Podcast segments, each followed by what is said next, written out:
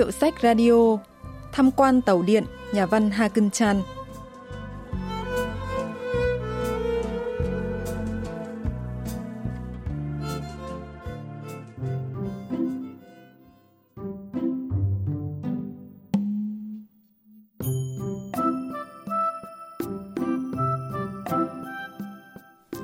Hai ngày sau khi đọc tin khai thông tuyến tàu điện ngầm, ông Cho đưa cháu trai Kiyun đi ngắm tàu từ sáng sớm.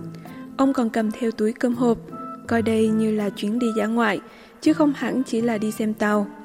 Ông Joe quan tâm đến tàu điện ngầm hơn những người khác, vì ngày xưa ông là tài xế lái tàu điện. Chuyện ngắn tham quan tàu điện của nhà văn Ha Cân Chan xuất bản năm 1976 bắt đầu bằng câu chuyện ông cụ Chô và người cháu Giyun đi thử tàu điện ngầm.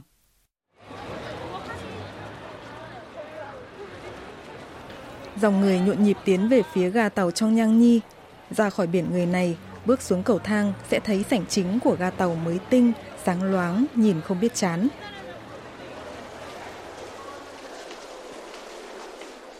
Ông ơi, đây là dưới lòng đất đúng không ạ? Wow, sáng quá! Ông trôi nắm tay cháu và mua vé đến ga Seoul. Hai ông cháu lẫn vào dòng người, rồi qua khỏi cửa soát vé.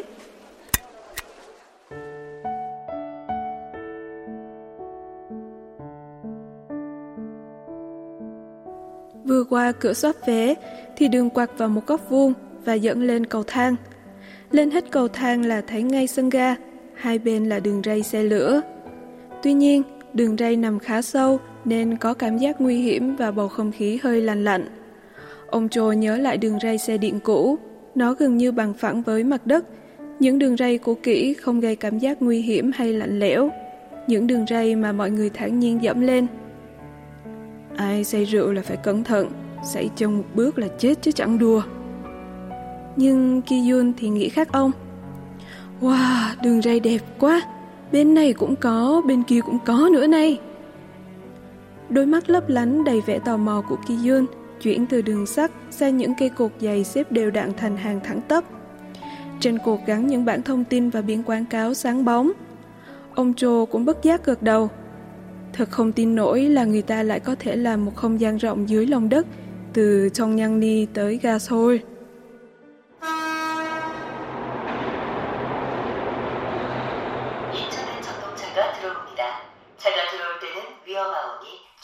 Tàu đi Incheon đang đến, hành khách chú ý khi tàu vào ga. Cửa tàu đóng mở tự động.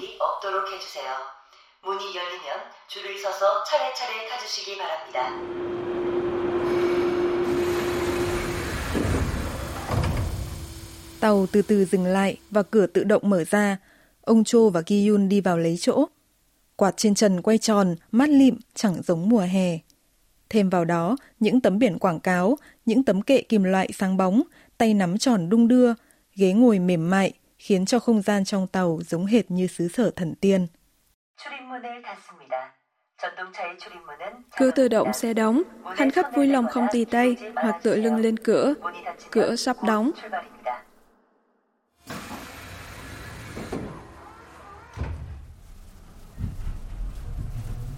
Cửa tự động đóng lại và xe trượt đi.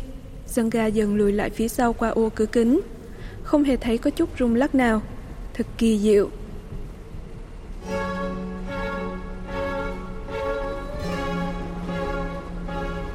Ông Joe lại nhớ đến tiếng lách cách của chiếc xe điện cũ.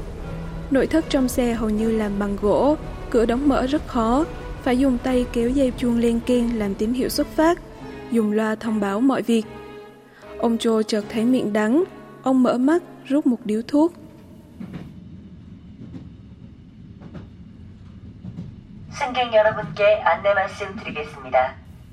Xin hành khách chú ý, không được hút thuốc trong tàu.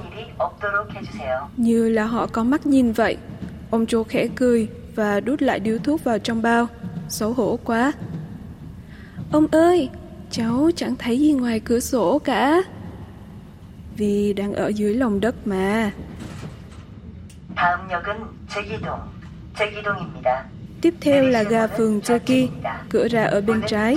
Cửa mở tự động nên hành khách chú ý không tì tay lên cửa. Chỉ mất khoảng 2-3 phút đi từ Chongyangni đến phường Cheki. Nhanh quá, xe điện có đi nhanh cũng phải mất 4-5 phút.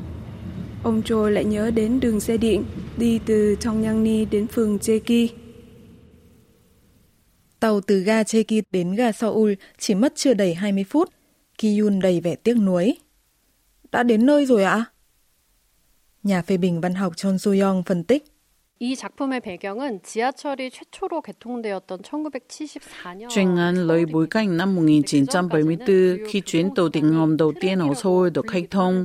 Trước đó, phương tiện di chuyển chủ yếu trong thành phố là xe điện, được vua khu dung cao tông xúc tiến từ năm 1899 để hiện đại hóa ban đầu Hàn Quốc. Tuy nhiên, sau khi giải phóng, dân số Seoul tăng lên một triệu người, khiến cho việc sử dụng xe điện trên mặt đất trở nên phức tạp hơn, đòi hỏi còn có một phương tiện giao thông mới. Thế là tàu điện ngầm được xây dựng và xe điện dừng hoạt động từ năm 1968. Nhà văn Hagen Chan thực ra từng tốt nghiệp ngành xây dựng nên ông có vẻ đã quan sát được tỉ mỉ chi tiết về quá trình thay đổi này. Ví dụ như đoạn miêu tả ga trong nhang ni vô cùng sống động. Vì thế, thời điểm những năm 1970 đã được miêu tả dưới con mắt của một tài xế lái xe điện thông qua sự kiện khai trương tuyến tàu điện ngầm số 1 ở Seoul. Ông Chô dừng lại một lúc để ngắm khoang buồng lái và cười rạng rỡ chào người lái tàu. Anh vất vả quá! Người lái tàu chỉ gật đầu đáp lại.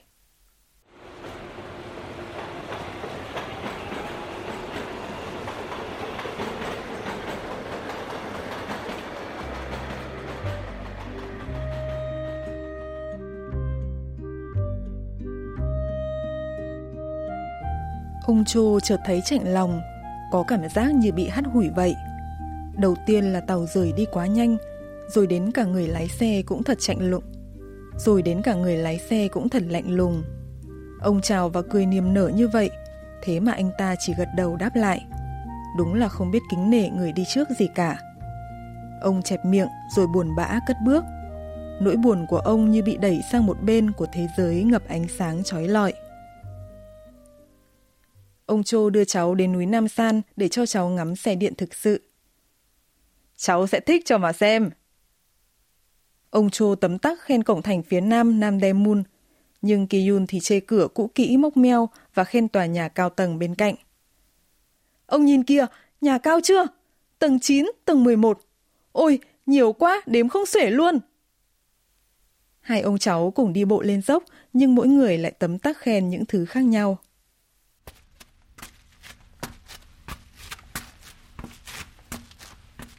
Đi hết cầu thang thì thấy có một công viên nhỏ. Ở một góc là chiếc tàu điện cũ như thể được trưng bày trong bảo tàng.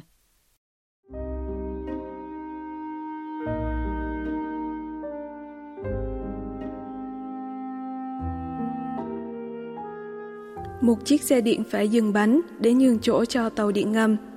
Đó là xe điện số 321, số xe được dán ở phía trong. Xe có ba cửa, phía trước và sau là cửa lên, ở giữa là cửa xuống. Chiếc xe này là loại đời mới trong số những chiếc xe điện trước đây. Cửa sổ chỉ còn khung chứ không lắp kính. Ông Trôi đứng trước vòng dây sắt bao quanh xe, thấy sống mũi lành lạnh, giống như cảm giác đang chứng kiến sự thoái hóa của một người bạn vong niên. Gặp bạn thì vui đấy, nhưng cũng vừa ngại ngùng, vừa có chút gì chua chát. Ông đã gắn bó với xe điện suốt 30 năm, nhưng rồi cơn gió xây dựng tàu điện ngầm mấy năm trước đã đẩy lùi xe điện cũng như cả cuộc đời của ông Cho. Giờ thành vật trưng bày rồi đấy.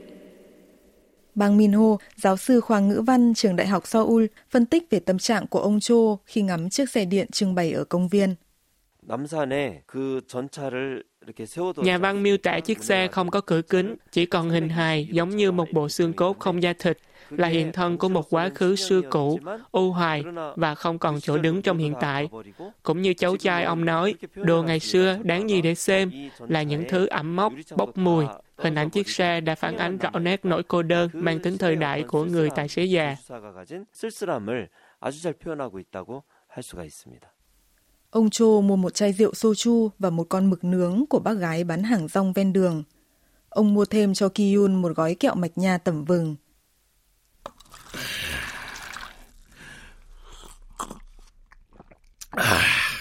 Ông đổ rượu vào cốc giấy, uống ực một hơi rồi bắt đầu kể cho cháu trai nghe cái thời mình lái xe điện. Nói thế nào thì xe điện ngày xưa cũng thích lắm. Còi xe nghe rất vang. Còi xe vào buổi sáng rất thích. Còi báo chuẩn bị cập bến cũng rất là oai, rất có không khí.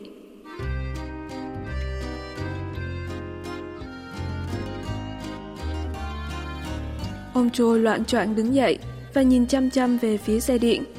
Mắt ông nhòe đi, thế rồi ông bật cười khanh khách như người mất trí. Ha ha ha ha, xe điện đến rồi, chiếc xe điện ngày xưa. Mọi người lên xe điện đi, xe điện thật đấy. Xe chuẩn bị lăn bánh nào. Kiên kiên kiên, mời mọi người lên nhanh, lên nhanh. Ông Trô hơ tay giả vờ như đang lái xe, rồi thất thểu đi về phía xe điện, như muốn trèo lên đòi lái cái khung xe cũ được dùng làm đồ triển lãm. Thưa hành khách, xe điện bắt đầu chuyển bánh. Là xe điện thật đó ạ, à. ha ha ha.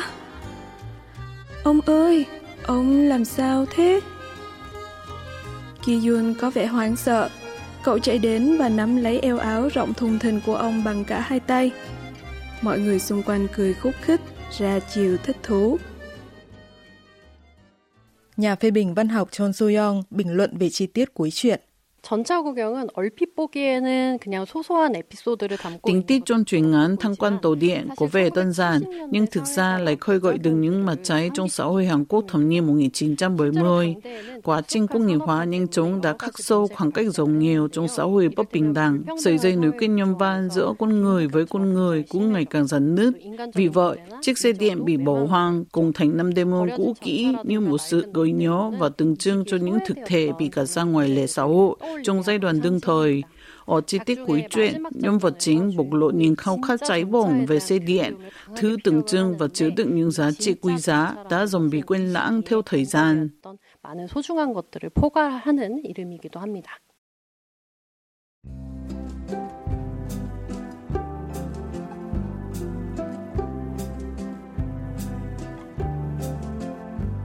Các bạn vừa tìm hiểu chuyện ngắn tham quan tàu điện của nhà văn Ha Cưng Chan – Chuyên mục Hiệu sách Radio xin kết thúc tại đây. Xin hẹn gặp lại các bạn vào thứ ba tuần sau.